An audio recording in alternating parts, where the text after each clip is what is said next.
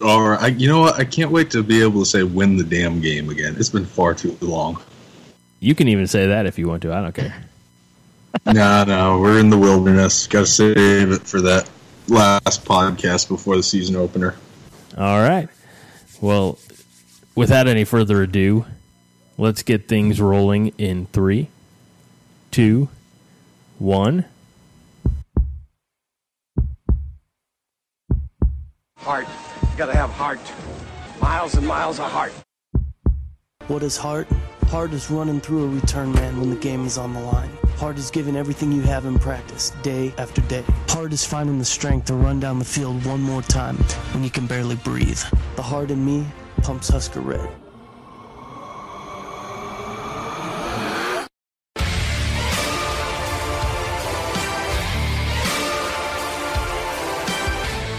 Hello and welcome to a brand new episode of the Five Heart Podcast, brought to you by CornNation.com, hosted on JitteryMonkey.com, part of the Jittery Monkey family of podcasts. My name is Greg Mahochko, joined by Haas Reuter uh, as the usual, and uh, we're joined by uh, a third member of the Corn Nation staff in Jill Heemstra. Jill, welcome back to the podcast.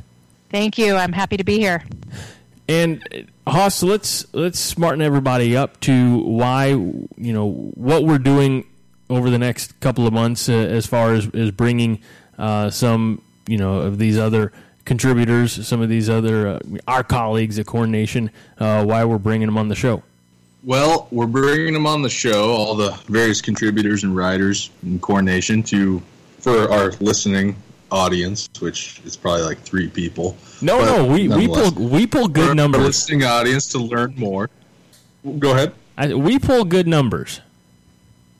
Oh, well, uh, sweet. So it's just not us and then one other fan listening. That's fantastic. No, we, we've we've I was got, under the impression that we were still pretty small time. We've got hundreds of listeners.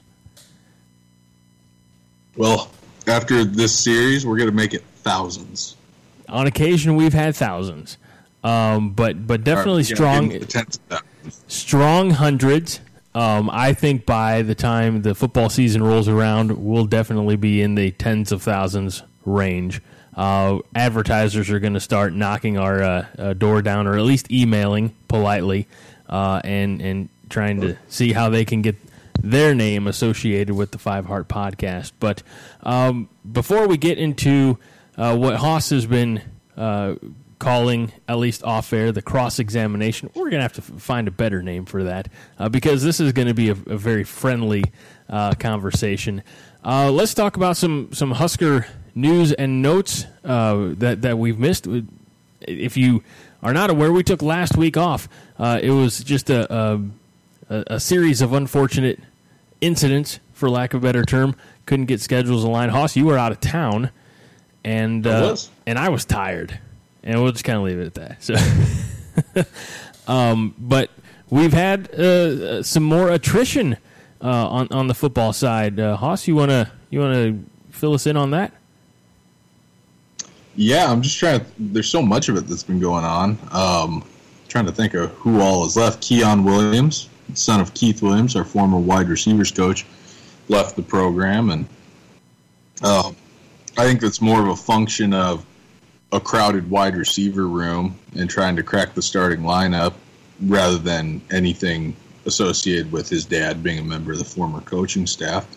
And then, as well as uh, the Matt Snyder news about seeking, you know, ending his football career and just looking to continue his academic career at the University of Nebraska still.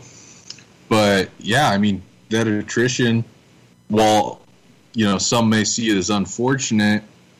It gives guys opportunities to go elsewhere to get playing time, whether that's at a, a lower level FBS program or FCS level, or maybe even Division two level programs.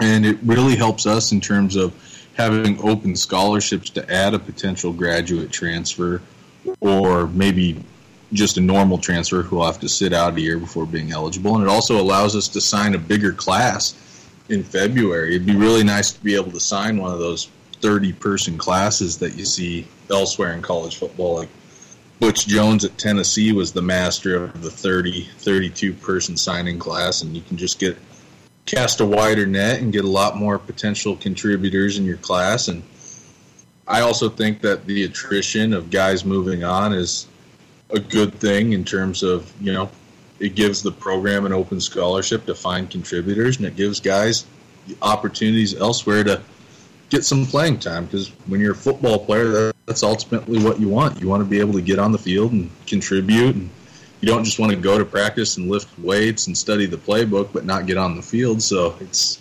it, it's a good thing in my opinion. It needed to happen more often under Pelini and uh, Mike Riley.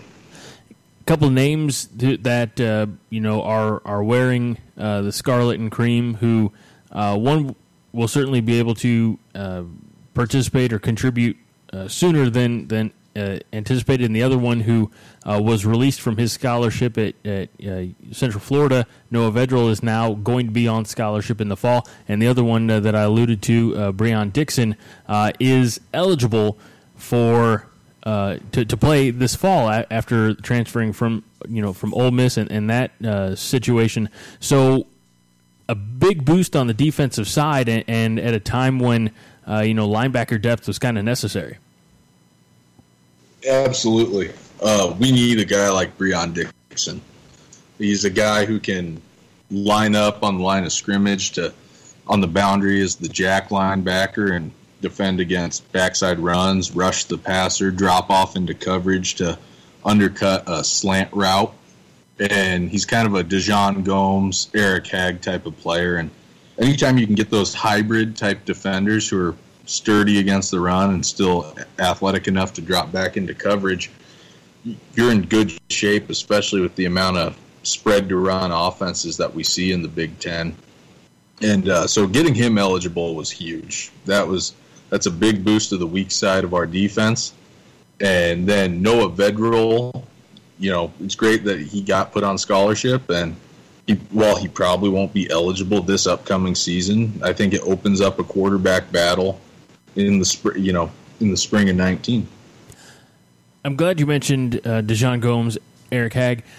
Those are a couple of I don't know if I want to say lost or forgotten members of of you know some good Blackshirt defenses uh, from about a decade ago or so uh, who went on to to play in the league and uh, contribute there. Jill, we look at, at, some of these players who have, you know, I mean, obviously everybody, you know, remembers Ndamukong Suh or, or, you know, sees his contributions on Sundays, Rex Burkhead's and Ameer Abdullah's.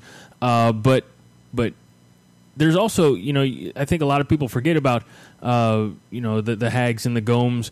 Um, and it's just, it, it's nice to see, you, you know, that, that coming out of Lincoln, they're, they're still, even though we only had one draft pick and and lots of you know players who who you know are invited to camps now you know for for rookies and and undrafted free agents it's it's kind of nice to see that tradition continue of of Huskers into the into the NFL. Yeah, as somebody who's been a Denver Broncos fan for a long time, I've been watching uh, what they call the no fly zone. And you know as a Husker fan, I feel like I watched the no fly zone in 2010 and even a little bit in 2009 with those guys, you know, Amukamara and and um, Gomes and Hagg and was it Washington and um, oh, I'm forgetting the other one, the Al- other cornerback Alfonso that Dennard? played across Amukamara. Yeah, Dennard. Yeah, I think you're thinking of uh, yes, Alfonso Dennard. Dennard. Yeah. It, yeah, I mean, those guys were college's version of the no-fly zone, and it'd be fun to see if uh, Nebraska can bring that kind of talent back. It's you know we we uh, we're certainly not going to dwell. You know, enough's been you know enough words have been either spoken or written about you know particularly the 09 team and gosh darn if they only had an offense, but that defense was something you know really special and and be it the no fly zone or uh, you know the the I don't know if there's a I was trying to think of no run zone. I, I was trying to be witty, and it, it obviously didn't happen uh, this time around. But but uh, I do expect good things from a Scott Frost defense. Um, even though it's the second year of a three four, it's going to still be the first year for you know the Chinander version of the three four. When we all saw Bob Diaco's version and and uh, it, it looked more like a, a one. It, it, it, looked like a one-two, and a lot of holes in space uh, is, is what the the Bob Diaco three four looked like. Um, so I know Frost is you know out there and, and, tempering expectations and preaching patience, and I think there's something to that. Uh, though you know, and I'm sure we'll get to it in this offseason uh, in this series. One of our fellow Corn Nation uh, friends uh, said that that's essentially Frost's way of you know buying time and you know not and and, and came came across that that statement a little cynically, but but um, I, I do think there's something to that. This is for a lot of these guys, it's their you know third or fourth defense that they're seeing here at the college level or, or, you know trying to implement at the college level. And and it will take time. Uh, but I was still pleased with you know what we saw from uh, you know the spring game and, and, and what I think we can consider the ones. Uh, and I think that there's been enough uh, additions in the offseason to be a little more excited about uh, the defensive unit in 2018 yeah I definitely think so um, like you alluded to about the three four, another year three four, albeit Eric Chinander's brand of it. His brand of it's a lot more attacking and aggressive than Bob Diaco's. Uh, while Diaco was content to sit back in soft coverage and blitz from depth and not cover slot receivers on screens or short routes, Chinander will adjust to formations and uh, a lot more aggressive. He'll have guys knifing through gaps rather than scraping to the outside to contain the play. And um, a lot more of a, I don't mean it in a bad way, but it's a lot more of a gambling style defense. You know, you're going to gamble on a couple of blitzes or on a couple of calls and hope that you, excuse me, catch the defense or catch the offense in a call that you know you can exploit. So it's it's a night and day difference. Um, Bob Diaco's defense, his branded 3 4 was very static. It was very stationary. Chinander's version of it is very dynamic, constantly moving players around, you know, bringing guys from different directions, not being predictable, not allowing the offense to block the front exactly as it's drawn up on the whiteboard, which you got, you know, you can't do that unless you just have a defensive line like the LA Rams, who are just going to absolutely destroy the hopes and dreams of the rest of the NFL this year. But yeah, I would agree with that. oh God, it's terrifying. And Chiefs have to go there. They not only have Suh and Donald, but Wade Phillips mm-hmm. Them all in position. That yeah, the NFL just doesn't stand a chance even though I absolutely hate the Denver Broncos, I've always loved Wade Phillips. So when he was there, it was it was a little bit of it was a little bittersweet. Do let let's let's talk briefly. And again, this is not an NFL podcast, but since you all mentioned, we do talk a lot of NFL though. We do, but is it not because I love the league, man? Right, Wade Phillips being the defensive mind that he was, still unable to win the big one uh, you know, in, in all those years in Dallas. Would you liken his career? I'm, I'm, I'm absolutely not meaning temperament, but maybe coaching philosophy. Would you liken that to a Bo Pelini, more defensive minded, and if only the offense, you know, kind of pulled its weight type of thing, that that there could have been more success there, or or am I reaching? And and by all means, please tell me if I'm reaching. No, I think that's actually a pretty appropriate comparison because he always made in-game decisions to protect his defense and you know not put his defense into bad positions. I think the biggest thing I did in Dallas was dealing with Jerry Jones before Jerry Jones had his GM responsibilities yanked away from him by his son Stephen Jones. So, but yeah, I mean that looking back on the years he was there after taking over for Parcells after I think 06, it really was a defensive minded Dallas Cowboys football team. And see, I would sort of disagree with you, Greg, in watching Wade's next stint with the Broncos. You know, that 2014 15 time, it, it was not a defense that waited to see what yeah. the offense did. That 2015 Denver Broncos offense drug a corpse of an offense to a Super Bowl championship. And it was uh, an absolutely remarkable, masterful. Oh, here we go. Performance by a maestro of a defensive coordinator. And no, he's I... got even more toys in LA this year than he had in Denver in 2015. And it's got to be terrifying to any offensive coordinator who's on the schedule for LA.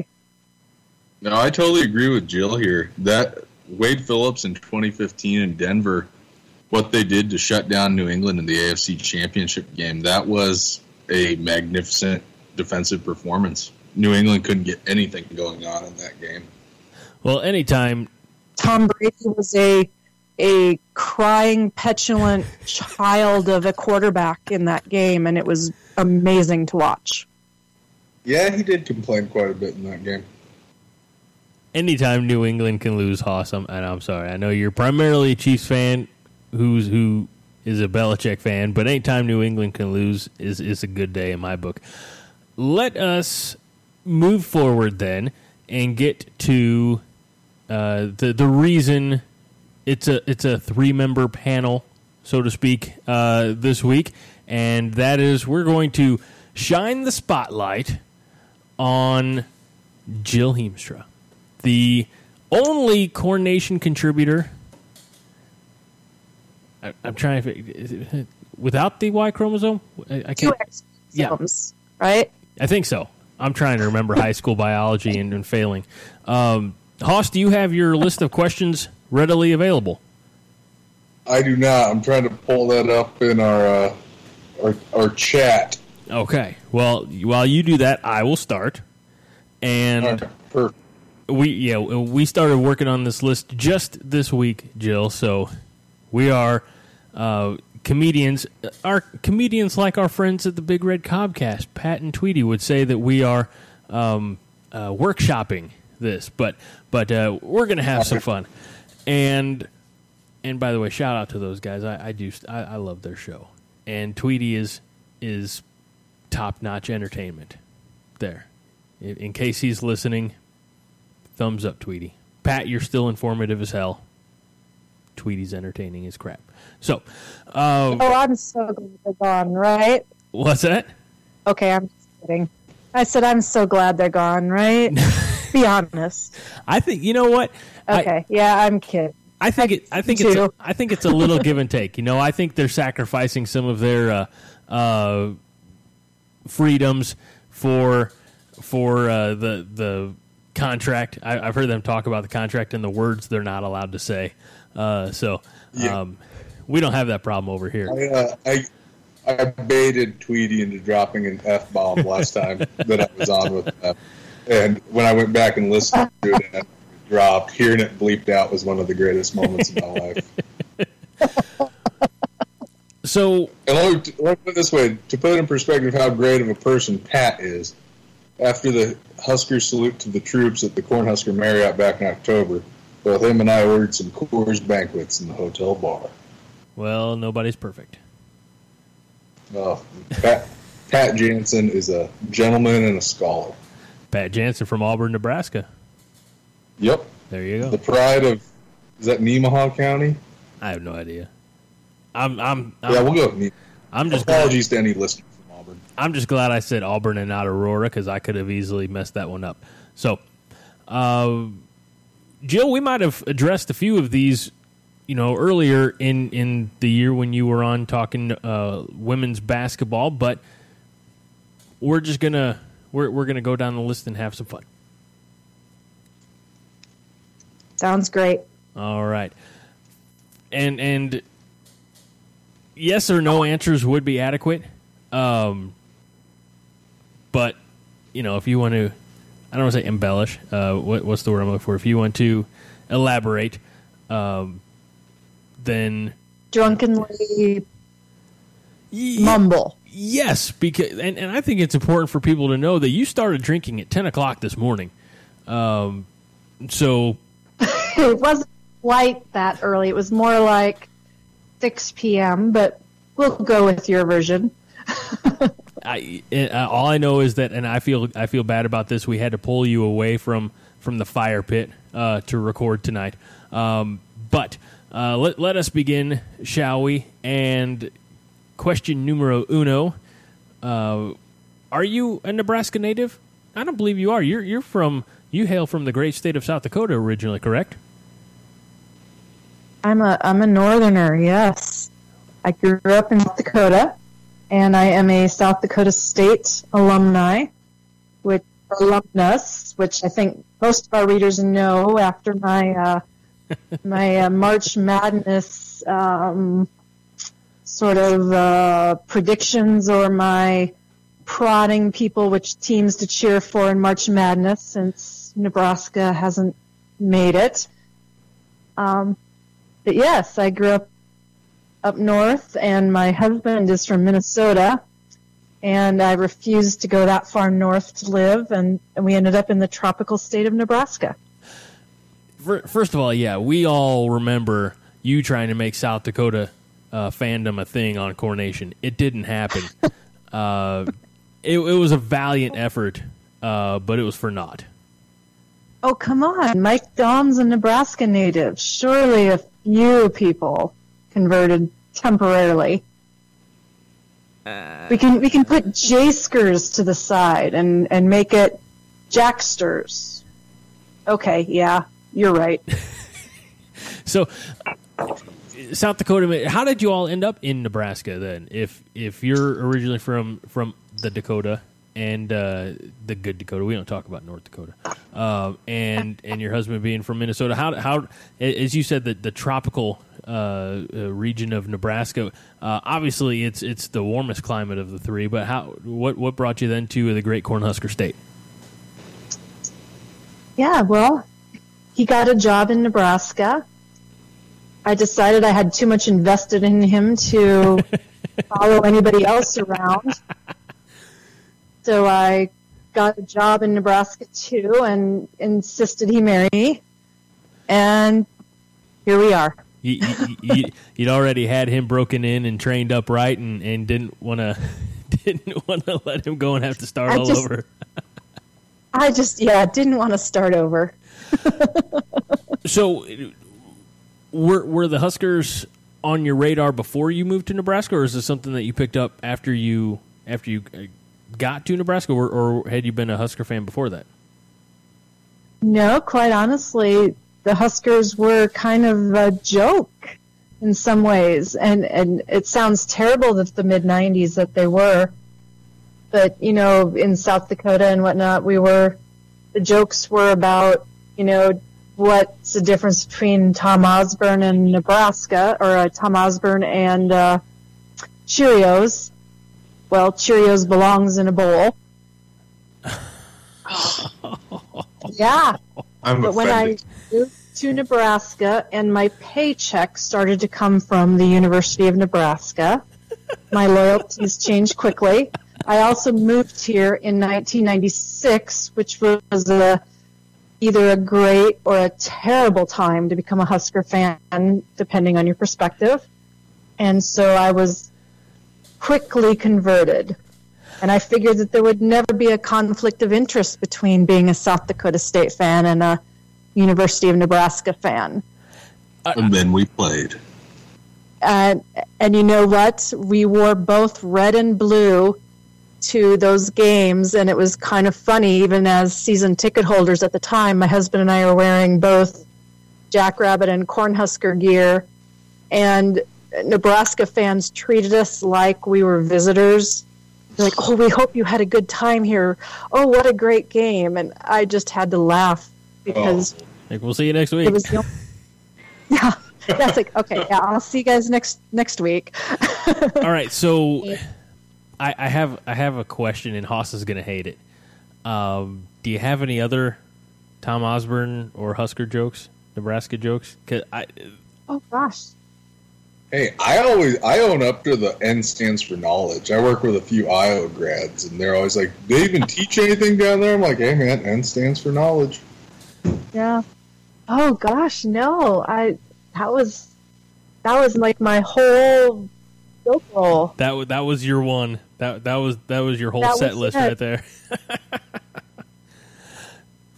okay, well, well, you kind of answered my my second my follow up question then. Uh, in in that one, as, as you know, it, I was about to ask, you know, what what was the catalyst to becoming a fan? And, and like you said, when you're get, getting a check and and uh, and having you know season tickets, your loyalties start to uh, start to change a, a little bit. So, uh, I for one, and I speak just for myself, but I think everyone at Corn Nation would agree, and all of the Corn Nation readers, I, we're all glad that you switched over. well, it wasn't even that much of a switch. It wasn't hard at all to convince me to be a Cornhusker fan. I mean, this state just sort of adopts people. And mm-hmm. we haven't, you know, painted a big red N on the side of our house or anything yet.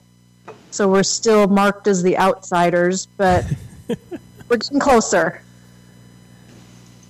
I, I guess I forget that, you know, because it's been so long since I've driven through Nebraska, but – yeah, that's a thing. I mean, in in, in joking, yeah, and if you're you know living, I'm, I'm sure I'm assuming if you're living in in in a suburb, you know, in a neighborhood, you're probably not doing that. But you know, just driving by and seeing a barn, you know that that has just a big red N on it, block N. It's I don't know. It it it reminds you that of of the pride that you know kind of happens statewide. I don't see that in Illinois. Like I, I don't see you know, and I'm, I'm, not saying that because there's Illinois and Northwestern, because especially down here and really outside of Chicago, nobody gives a rip about Northwestern uh, to begin with. Um, yeah, take that, Pat Fitzgerald.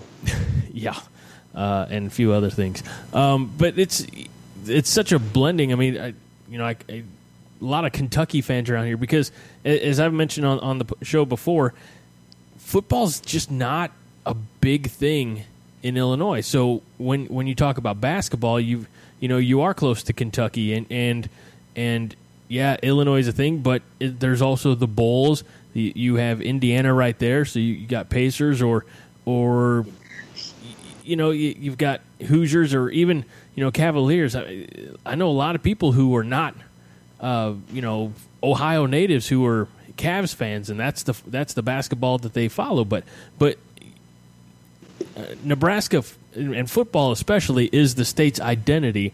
So when you're, you know, be it, you know, Gretna, for example, to Ogallala, there is there's that that one common thread, and and it, and it really does unite the state. So I don't say that just because yeah, they're both on on I eighty. I'm not saying that, but no, you're right because I I actually started to take a lot of uh, photos, and I'm actually considering like this is a great book idea, just to stop in. Like people build a fence around their yard, and it's not even a big giant red N. They just they build an N into the design of their fence. They have a you know the front walkway has stepping stones that have that spell out Huskers you know the mailbox is made I the a frame where the top part of the frame is an N and the bottom part of the frame is a U. It's just part of the fabric, part of the consciousness of this state. And we're two and a half hours out of Lincoln where I live. This isn't even the suburbs of Lincoln. We are outstate. And it's just accepted if you have Husker, whatever, you're normal. I I drove by a building site where it was just the frame of a building. It's the steel frame, and they had to hang up a pallet with a big red N on it. And, and the build and, and as the building was finished, eventually some some decoration was put on. But because the building wasn't even finished yet, they felt like they had to stake out that identity, and it was there's just this pallet hanging in the wind with the big red N painted on it on a unfinished building. It was it's crazy how how much people identify with the Huskers, and it, it's also great, and it's part of the reason why I became a fan. It's like you can't live here, and you can't breathe, and you can't be part of this state without understanding that identity. That, uh, by the way, I, I, I, agree, and and that would make a great book. You know, like a coffee table book. That's you know more pictures than than uh, you, you, things like that. You don't need a whole lot of words. You could you could put a hundred you know 150 pages together. That's just pictures with you know so and so's house in in you know Grant, Nebraska. Uh, there there's a small house in in uh, out there in Perkins County that has a Husker gnome uh, on you know out in the garden that I I dropped off uh, after leaving Scotts Bluff back in uh, about five years ago. It was April of uh, of 2013. Now it wasn't a random house. Uh, it was my buddy's mom's house. I, I joked with her about you know uh, leaving some Husker item at her house, and so while she was still up in Scotts Bluff, you know, the day after the wedding, and my wife and I were uh, driving away, we detoured. In fact, the only downside of of the detour was we ended up driving back through Kansas, which is never fun. Um, but we detoured and and uh, dropped this Husker gnome off and put it in her garden, uh, and so she was thrilled when when she came home and saw it. But uh, yeah, so that led to a uh, getting pulled over for speeding in Kansas, which uh, I'll never forgive Kansas for. Um, well, only three things come out of Kansas, Greg. Okay. Speeding tickets is one.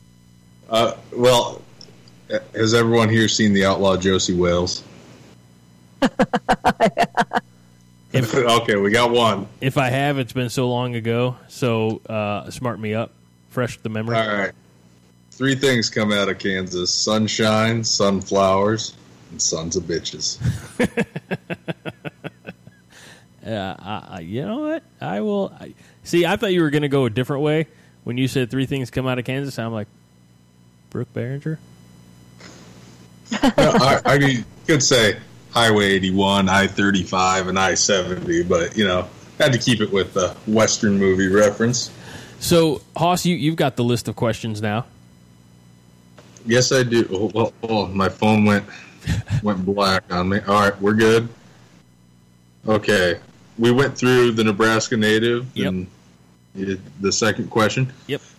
Jill, do you have an all-time favorite Nebraska player? You know, we were talking about that today in the chat room, and I'm a sucker for running backs. I really am. You know, I love my Ameer Abdullahs, my Rex Burkheads, and all the ones that came before that. You know, it's hard to not like them. But I, I know people are going to disagree with me on this one, but I still think that Taylor Martinez was maybe I'm just a glutton for punishment. he was just fun Husker to watch in some ways because you just never knew what was happening next. Just, yeah, he shaved years off my life. uh, you know, you knew what was going to happen when Rex or Ameer got the ball. You just loved watching those guys. You loved you loved watching a, a Schlesinger. You loved watching an Ndamukong Suh throw Colt McCoy around. That that's yeah. probably my favorite moment as a Husker fan is just watching Suh tossing McCoy around. I'm like, yeah, that's amazing. I'll never but, forget. I was in Dallas for that game, and I'll never forget when that happened. Just the silent. It was just stunned silence came over the crowd, and everyone was like, looking at each other, just like, "Is that is that allowed?" I know it was like a Heisman moment because you knew one player most definitely lost the Heisman mm. in that moment, and another player won it, but he was never going to be given it. I always wonder if he could have got if Suh could have gotten a paw on that field goal at the end, if that would have been just seal up the Heisman for him, and it would have been you know not even a discussion after that because that would have been just a crowning moment to an already dominant performance.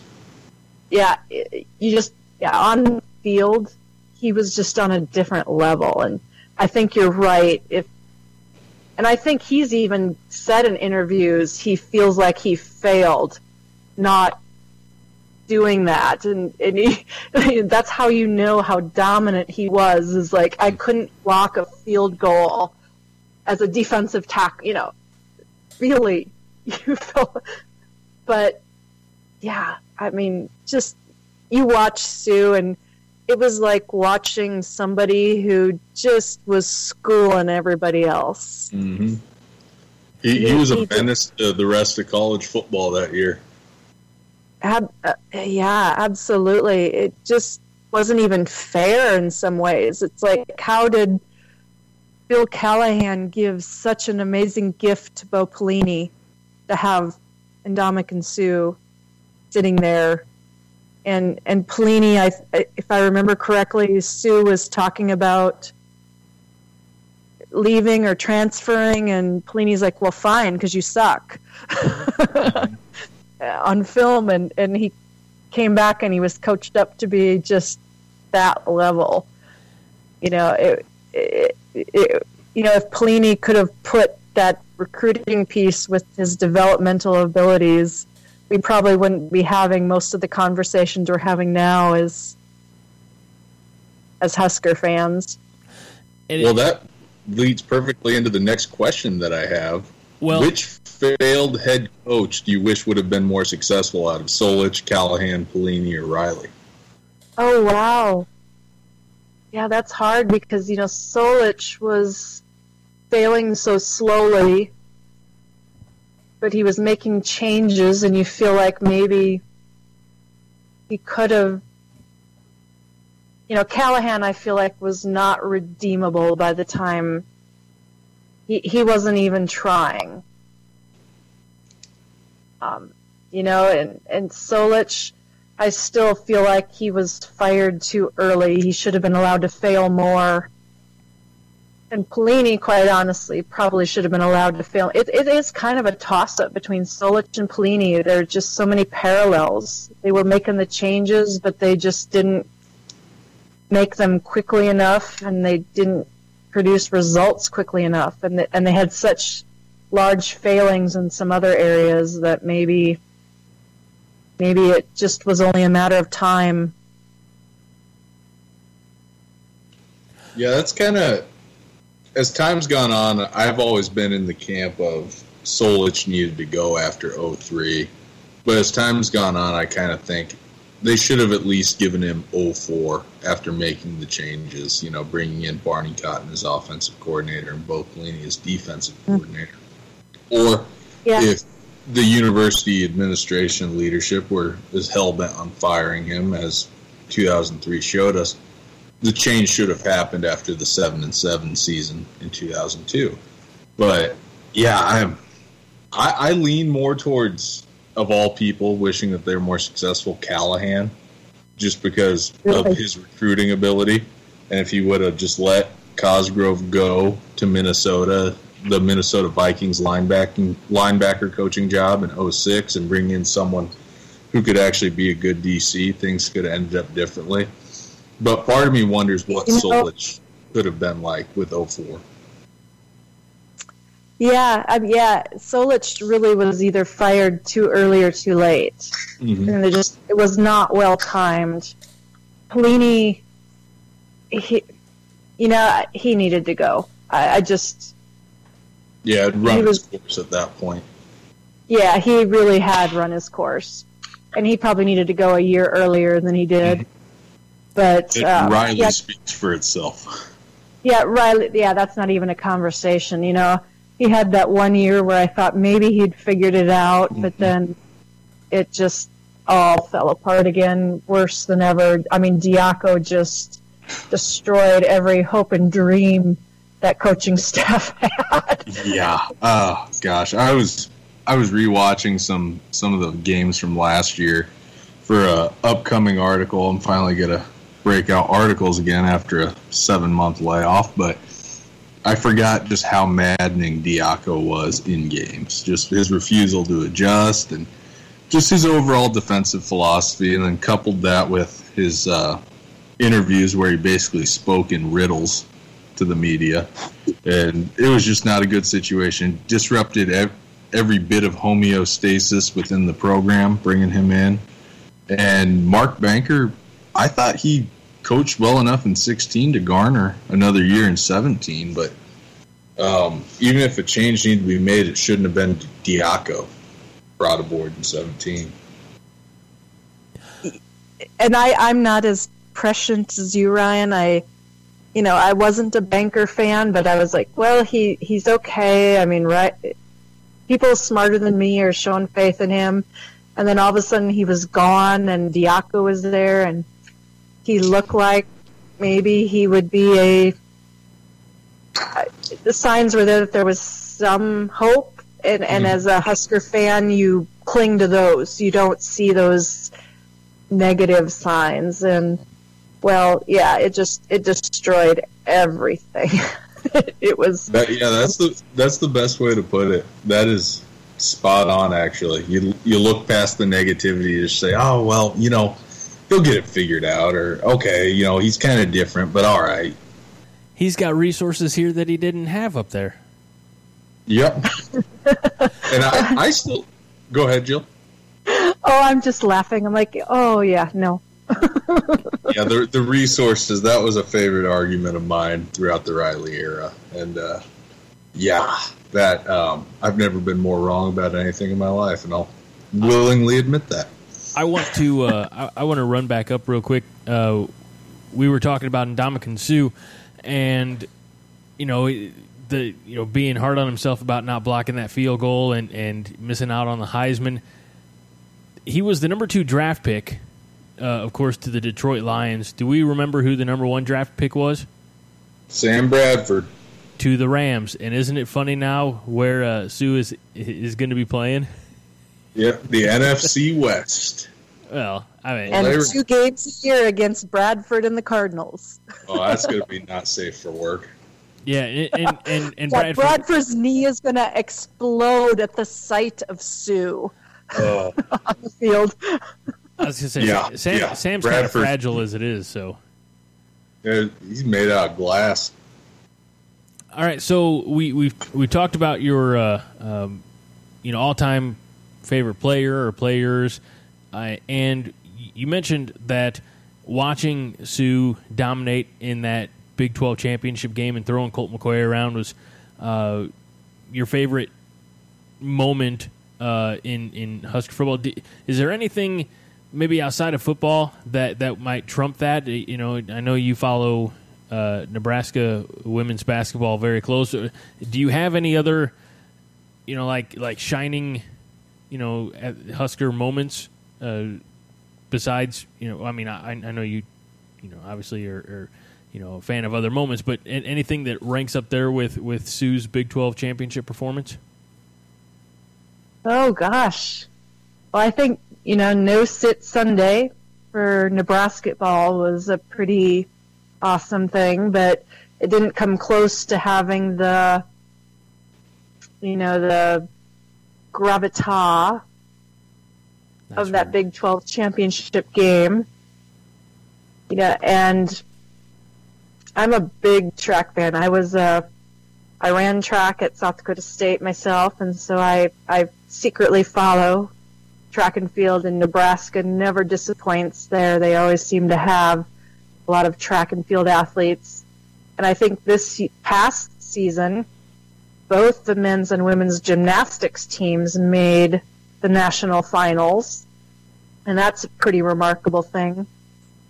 But it's kind of hard to uh, put anything out there other than maybe the volleyball championship this past year with the team that just wasn't expected to be there and just clawed and fought their way and won a national championship. That was a pretty remarkable effort in Husker athletics for a team that just didn't have that expectation. So, and that was that, that was a buildup that was just really fun to watch. Uh, you know, they had the Big Ten tournament. They they are what did they say? The only team to beat Penn State like twice in in a year, or or it ended up being I think three times in a year, by, because they met in in the quarterfinal or, or semifinal, something like that, um, and which was widely regarded as I mean I know they ended up beating Florida in, in the in the championship, but but that Nebraska Penn State it's really turned into one of the I think premier rivalries or premier matchups in not just volleyball but in college athletics because you have two legendary programs built on on a foundation of success and they get to meet each other once or twice every year in regular season and then you have them you know they're on the same side of the bracket in, in heading into the uh, championships and I think that was widely regarded as uh, the national championship you know the winner of that would would go on to win it all and of course Nebraska did but but what a what a sensational story that was. And, and, like you said, the expectations were not there. I mean, they, they'd be good, but I don't, you know, few people maybe outside of the diehard fans uh, and outside of that locker room thought that they would be competing and contending for a national championship, and and they do it and, and they, they pull it off and, and win their second in three years, I think, something like that. So, uh, mm-hmm. what? Yeah, great great, uh, great pull there, Jill. yeah, well, you'll have to have Ty on, and and he can uh, verify whether or not this was one of the best ones. But it just was uh, it's something that stands out to me as far as a a sport that a lot of people in Nebraska follow and a lot of people care about, and it being just something that really was remarkable and and you know we're a volleyball school now. We just have to accept that. Uh, Hoss, did you hear that? Yeah, uh, I I'm as happy as anyone about volleyball winning national championships, but uh, you know those Confederate soldiers who refused to acknowledge that the war was over. That's me when it comes to football. I will not rest until there's another national championship tack, pelt tacked up on the wall. I like that. I like that. And you know, with, with Frost there, that's what the expectation is now, isn't it? Like within four years, we're supposed to be there. 2022, New Orleans, Louisiana, in the Superdome. I'm calling my shot now. All right, Babe Ruth, settle down. Um, I'll probably be there. If you go, can you give me a ticket? Yeah, I'll pick you up along the way. Hey, that's fine. I'll help drive. And uh, Hoss and Hooch on Bourbon Street. Oh God, no that that's that's probably not going to work. Uh, I'm not as young as I used to be. Uh, well, by that point, I'll be uh, I'll be 32 years old. So, uh, all right, I probably be one of the, I probably won't be a spry hottest, when it comes to being out late. And won't you be one of the hottest rising stars in college football at that point, right?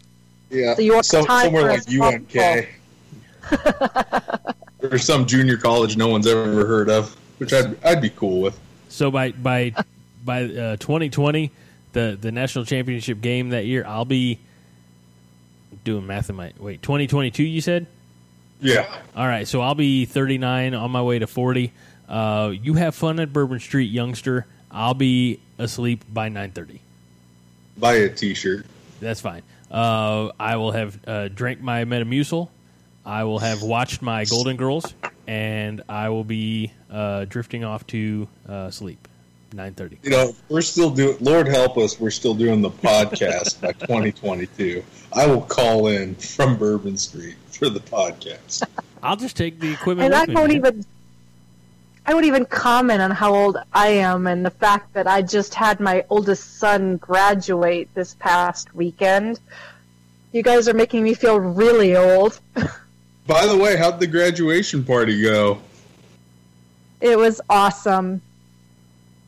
We had, there was a total of 23 people staying overnight at our house, and all were planned. This was not a crazy college type party where just people showed up randomly and didn't leave. But we had 23 people. Everybody had beds. Oh, wow.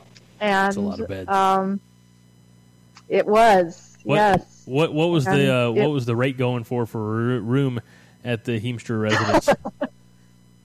well, my brother-in-law gave me a 12 pack of really nice Colorado native um, amber lager beer. Okay. So they got, pref- they got one of the preferred rooms. Right.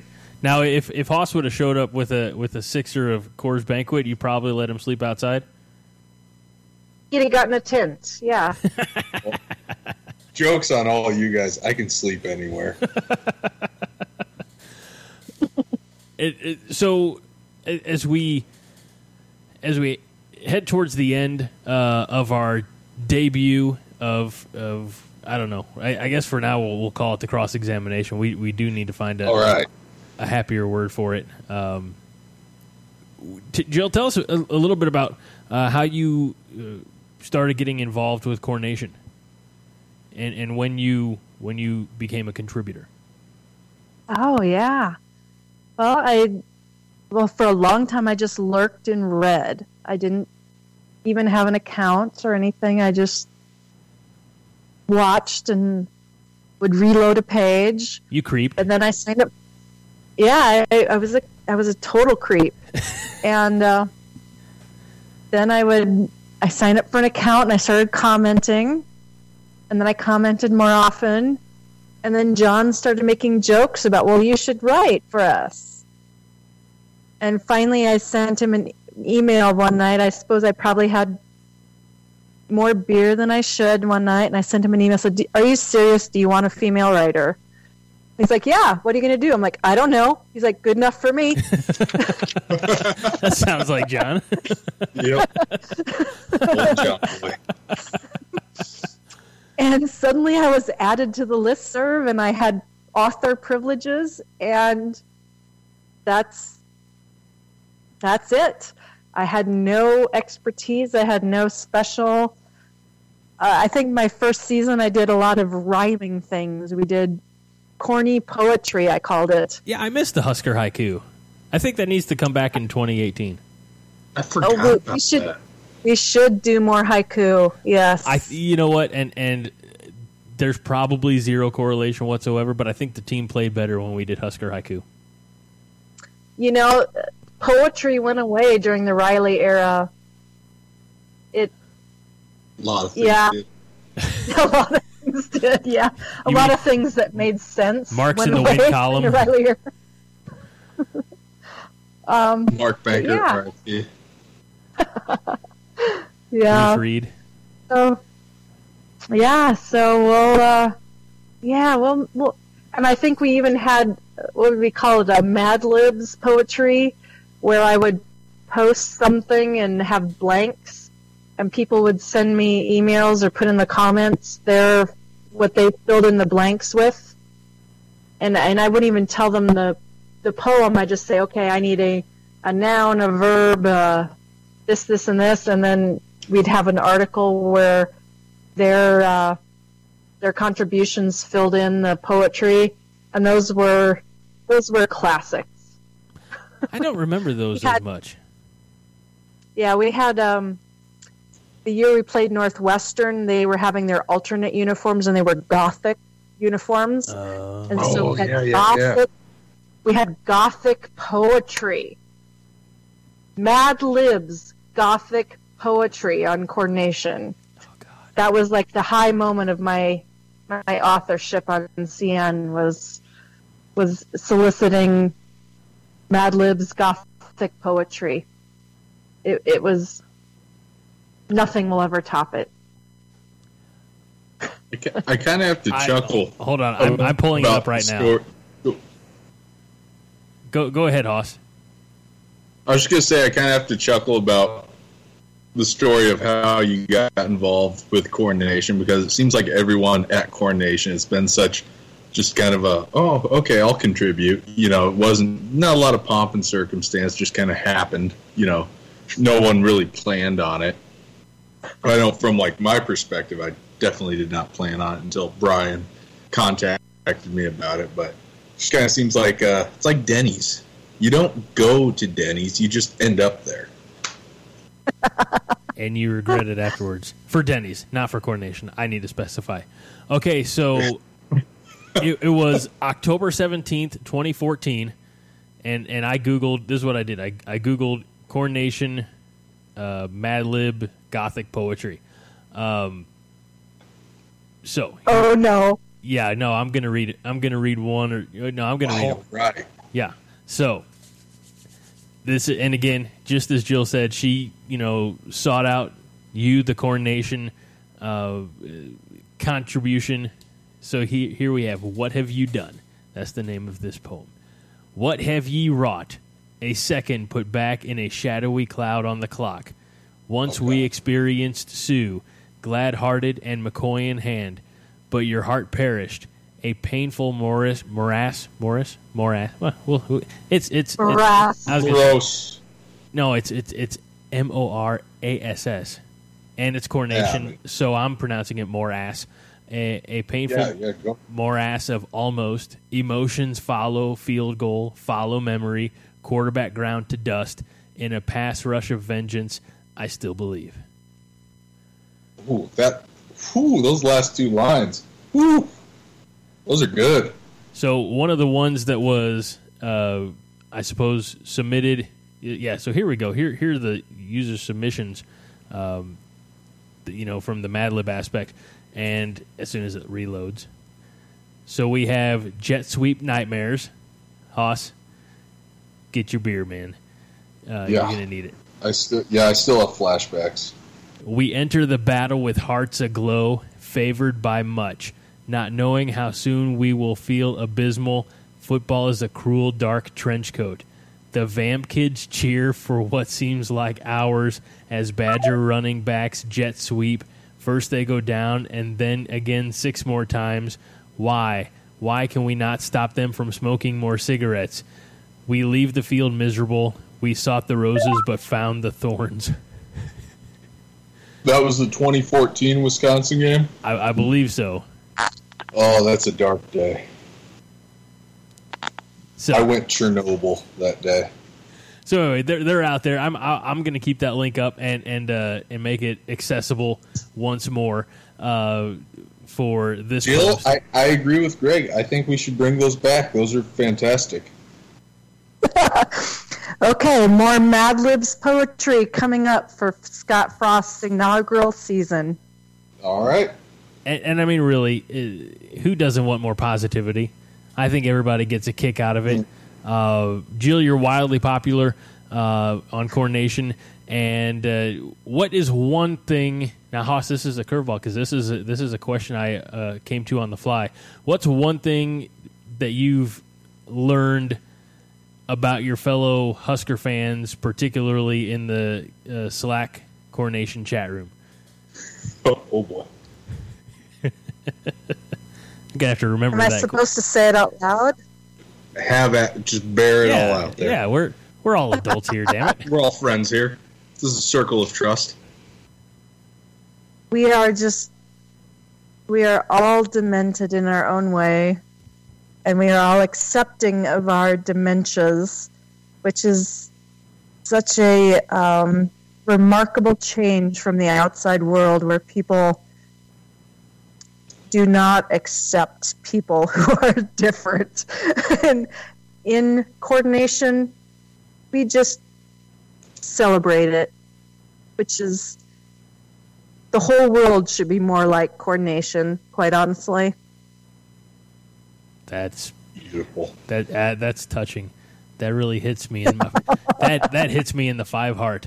Um, yeah, y'all like that? Yeah, that, that, that that's a joke. Uh, all right, so that that does it for our first ever uh, Corn Nation cross examination. Damn it! I guess it's just gonna have to there stick. We go. Hoss, I hate you. Uh, no, uh, Jill, thank you so much for uh, uh, going on this maiden voyage with us and and being such a, a, damn good sport and, and always being so willing to come on the show and and uh, uh, share your wisdom and have have great conversations with us.